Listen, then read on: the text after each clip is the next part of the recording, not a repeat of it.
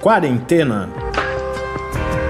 Resumo diário de notícias, pesquisas e as principais orientações sobre a Covid-19.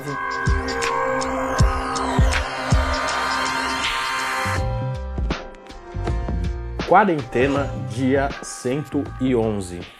Olá, começamos agora nosso centésimo, décimo primeiro encontro na nossa quarentena neste sábado.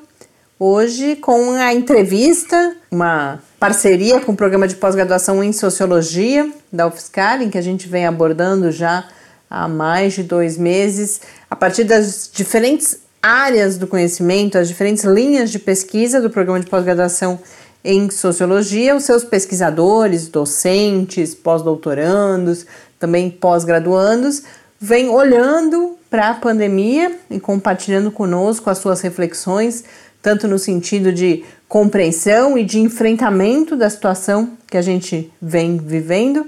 E hoje a gente conversa com o professor Fábio José Bechara Sanches, que é professor do Departamento de Sociologia da Universidade Federal de São Carlos, e conversa conosco sobre política, como vocês vão perceber, numa perspectiva diferente, uma compreensão diferente de política do que aquela corrente, do que quando em geral falamos sobre política, não é exatamente o que o professor Fábio traz para a gente como possibilidade. Mas antes disso, vamos aos números de hoje. O Brasil registra 1 milhão 539.081 casos de Covid-19, com 63.174 mortes, um indicador que nos traz 1.091 novas mortes nas últimas 24 horas.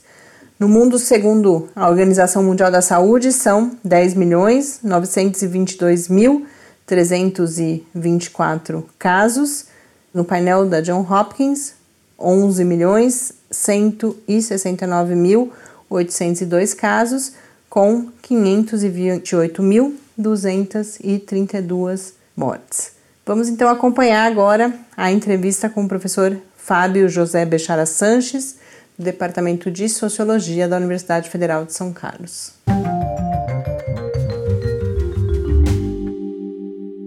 Fábio, é um prazer recebê-lo como nosso convidado nessa edição dessa parceria do Quarentena com o programa de pós-graduação em Sociologia.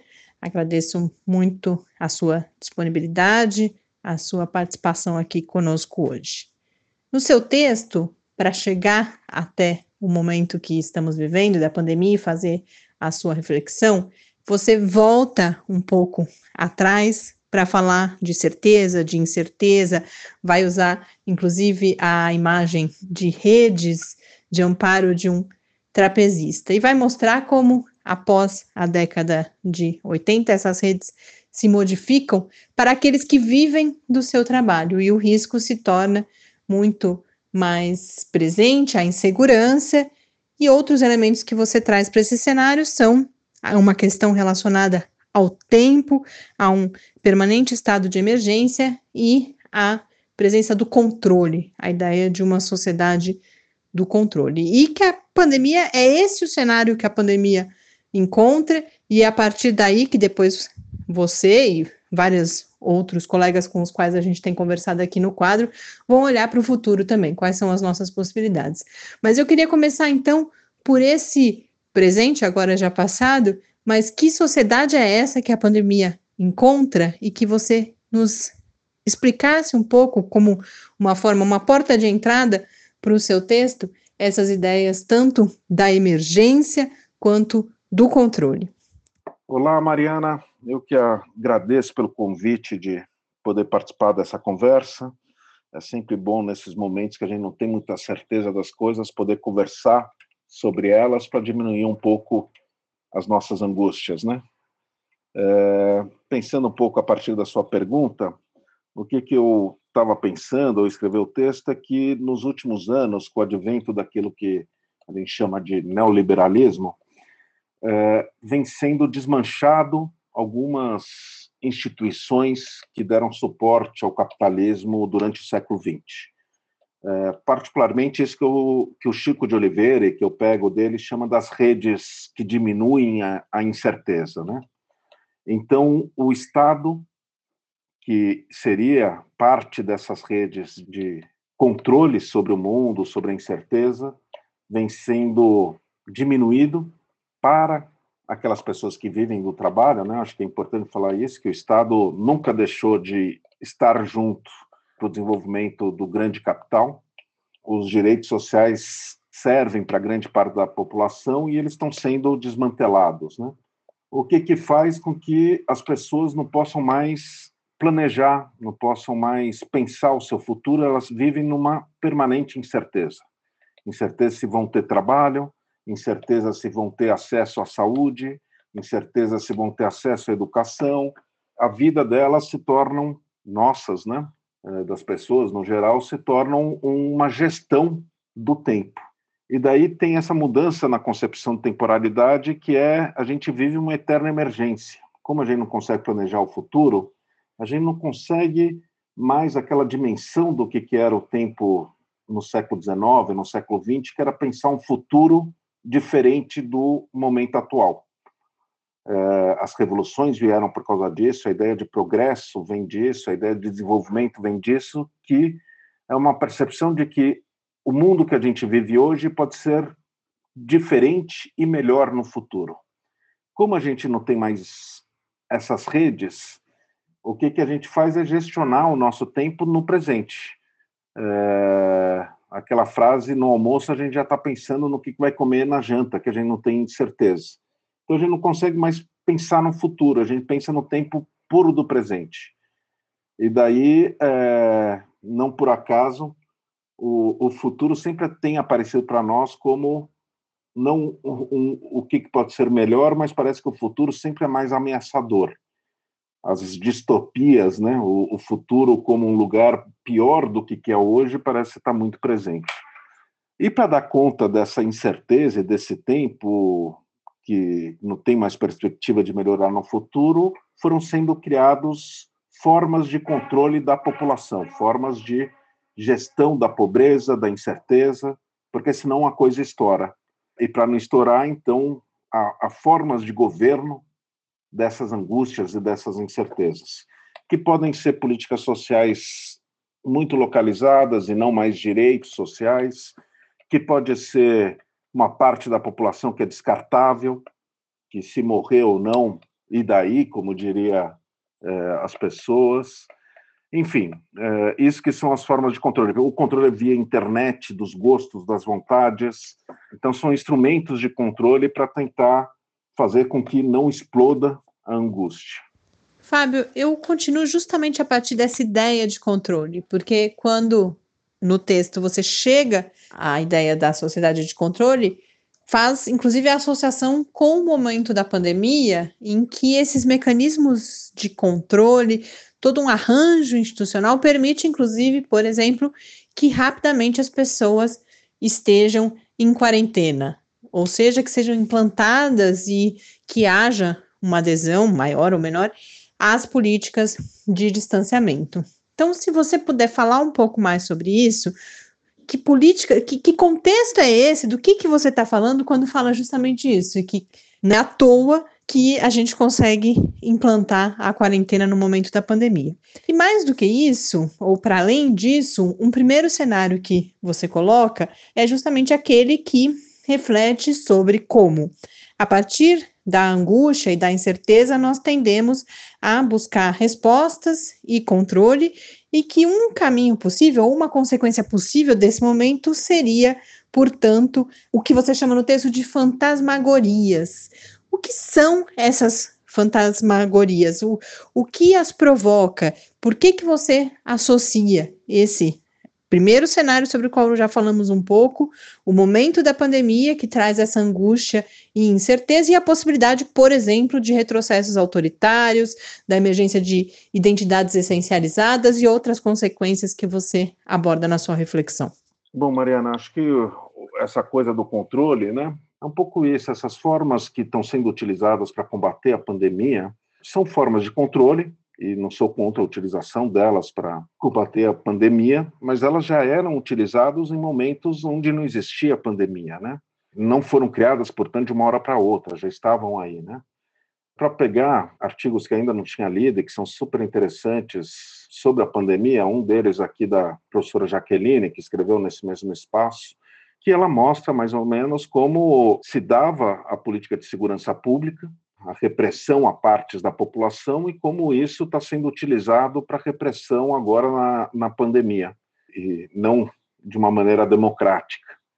Ou um outro artigo do Guilherme Wisnik, um arquiteto, onde ele cita é, um filósofo coreano que está falando, a gente elogia o controle da pandemia na Coreia, mas ele mostra como está sendo realizado esse controle a partir da ampla utilização das big data, das informações individuais que estão na internet, com total ausência de controle à, à invasão de privacidade das pessoas.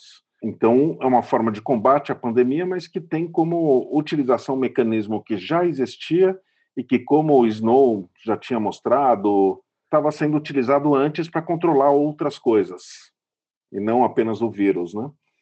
Então, isso que eu acho que é um perigo, e o vírus ele, ele causa uma preocupação de que isso fique mais radical. A gente sabe que nos momentos de incerteza e angústia, como a qual o vírus nos traz, né? Eu trago o Freud até para falar isso, que há duas maneiras de você exercer o controle e combater essas incertezas que são constitutivos nossos, né? Uma maneira é uma repressão que vai gerar um trauma e outra maneira é você lidar e enfrentar a angústia, né? Como sujeito diante dela. E do ponto de vista não psicanalítico, mas geral da sociedade, a mesma coisa acontece. A gente pode responder essa angústia de maneira autoritária ou pode responder de maneira democrática. A gente pega o momento antes da pandemia mesmo, o momento de conservadorismo que a gente estava vivendo, eu comparava muito com a década de 30, com o nascimento do nazismo, né? E do fascismo. Aquela também era uma época de incerteza, de possibilidades de criação do novo, de liberdades sendo ampliadas na Alemanha em relação a revoluções, em relação aos costumes, aos hábitos, a emancipação feminina, as formas de sexualidade já existiam na época, ao mesmo tempo uma crise aguda que gerou o fascismo e o nazismo, a culpabilização de um outro para tentar ter controle, uma identidade fechada, essencializada de arianos, e que a gente vê acontecendo hoje, né? Da mesma maneira. Então, isso que é preocupante, e isso que é a fantasmagoria. O que é fantasmagoria? Né? Quando você se defronta com essas angústias e joga a culpa no outro. Fantasmagoria é você coisificar, alienar-se da realidade. Né? Então, uma forma de você se alienar é você escolher um líder que vai resolver as coisas. É você escolher um grupo que vai estar certo e o outro que vai estar errado. É colocar a culpa do vírus nos chineses, assim como se colocou a culpa da crise nos anos 30 nos judeus. Você escolher uma coisa que está fora de você para você colocar angústia nela e não você viver a própria angústia. Isso é a fantasmagoria, é coisificar a culpa, é não se responsabilizar por ela. E isso que é o perigo do autoritarismo, ou, por outro lado, a gente pode resolver radicalizando a democracia, nos responsabilizando por nossas ações e criando, portanto, a política. Você termina falando em criar a política e essa ideia de política, das possibilidades para a política, é algo que permeia todo o seu texto. Eu achei curioso porque nós temos no senso comum, ou talvez no, no discurso midiático, no, uma parte do debate público dos últimos meses, talvez anos, um, uma negação da política, né? O, a política associada, ou a palavra política, a ideia de política associada a algo necessariamente ruim, deletério, a ser combatido para que haja, por exemplo, um, um momento melhor no país. E, obviamente, não é desta política que você fala, ou não é isso que aparece no seu conceito de política quando você coloca essa possibilidade de criar a política. Então, gostaria que você falasse agora que política é essa, que ideia de política é essa que você traz. Já disseram que nós, seres humanos, somos animais políticos. O que, que significa isso, né?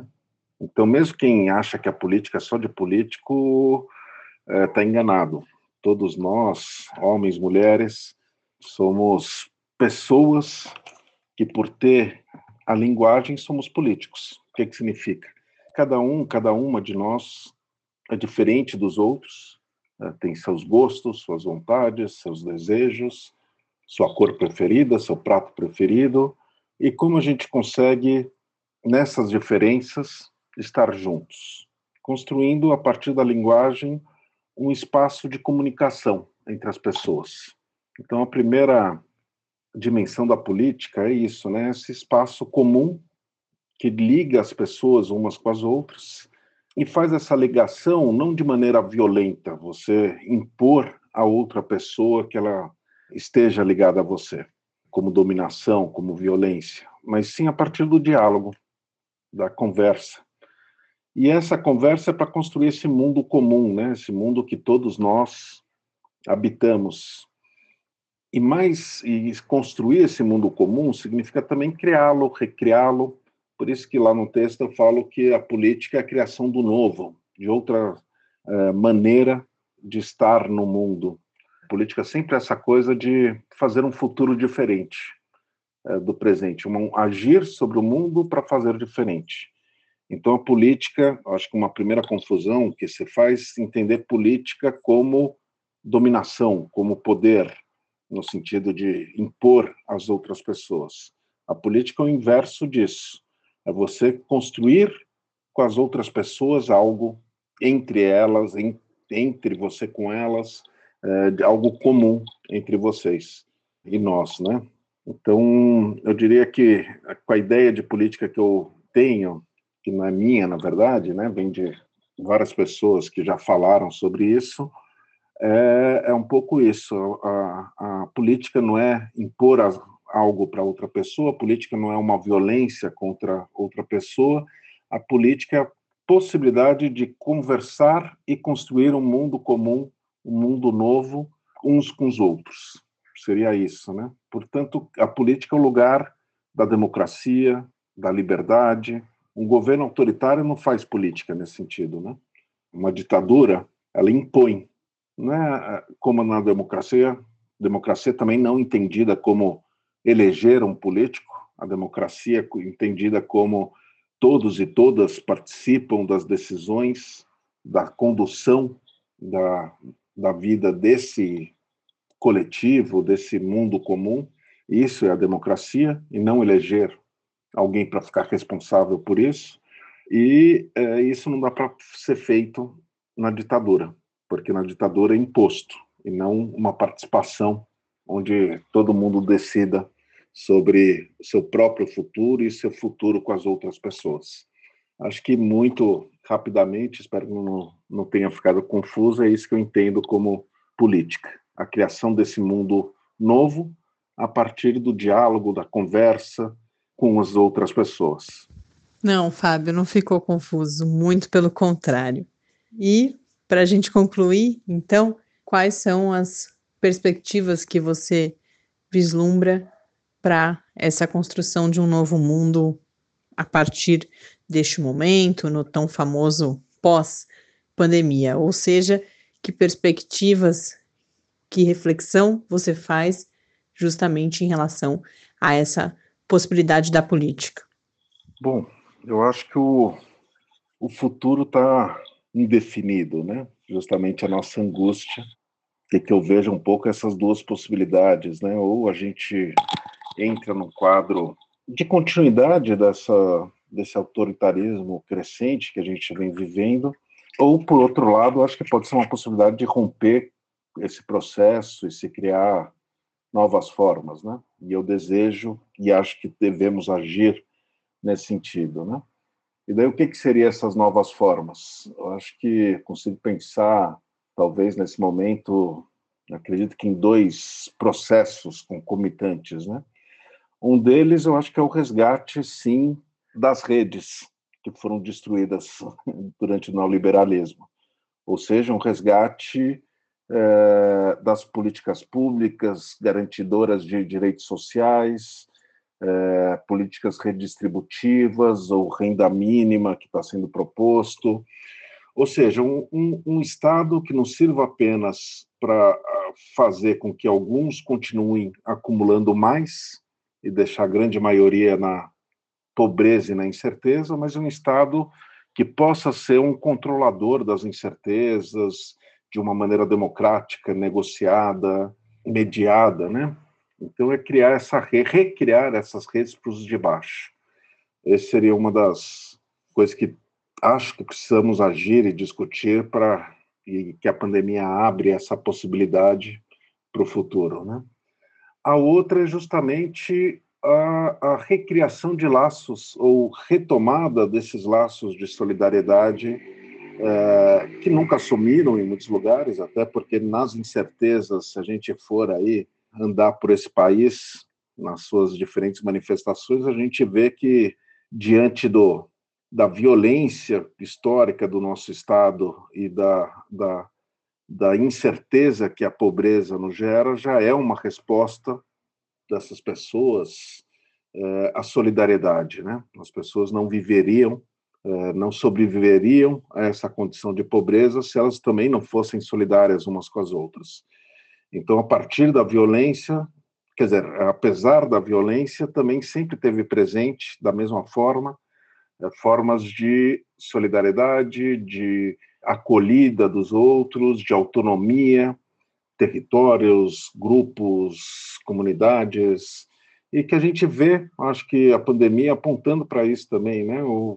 Tem lá o caso da favela de Paraisópolis, tem que eu tenho participado proximamente as discussões da Central de Movimentos Populares.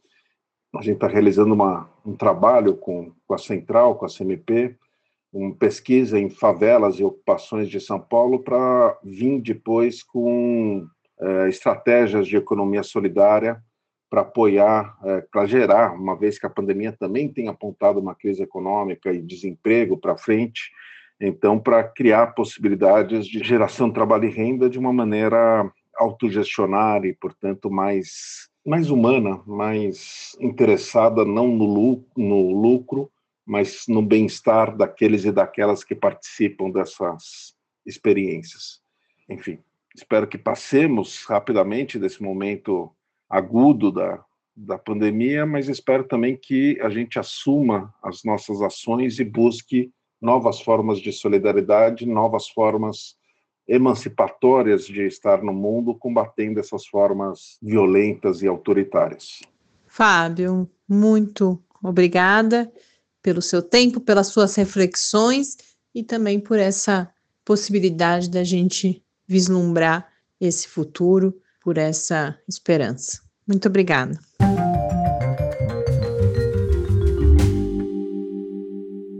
De volta aqui no Quarentena. Nesse sábado a gente já caminha para o encerramento. A gente já desde o final de semana passado vem fazendo essas versões reduzidas, em que no sábado trazemos essa entrevista e amanhã a gente traz a live que fizemos ontem sobre modelagem matemática e também os números, últimas notícias.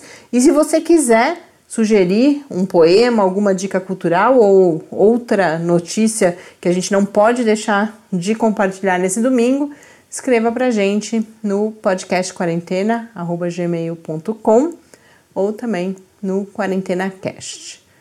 Desejo a todos e a todas um bom domingo, um bom descanso, mas amanhã a gente volta com a reprodução então dessa live, mas também as últimas notícias, os últimos números, principalmente da Covid-19. Até amanhã.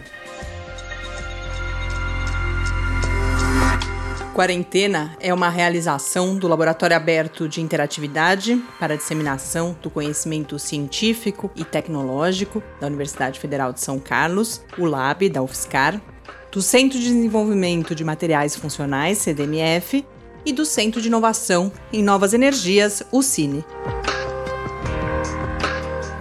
Pauta, produção e apresentação: Mariana Pezzo e Tárcio Fabrício. Arte e design de Henrique Mateus. Desenvolvimento web, Eduardo Martins. Edição de áudio, Lucas Stefanuto. Apoio Fundação de Amparo à Pesquisa do Estado de São Paulo.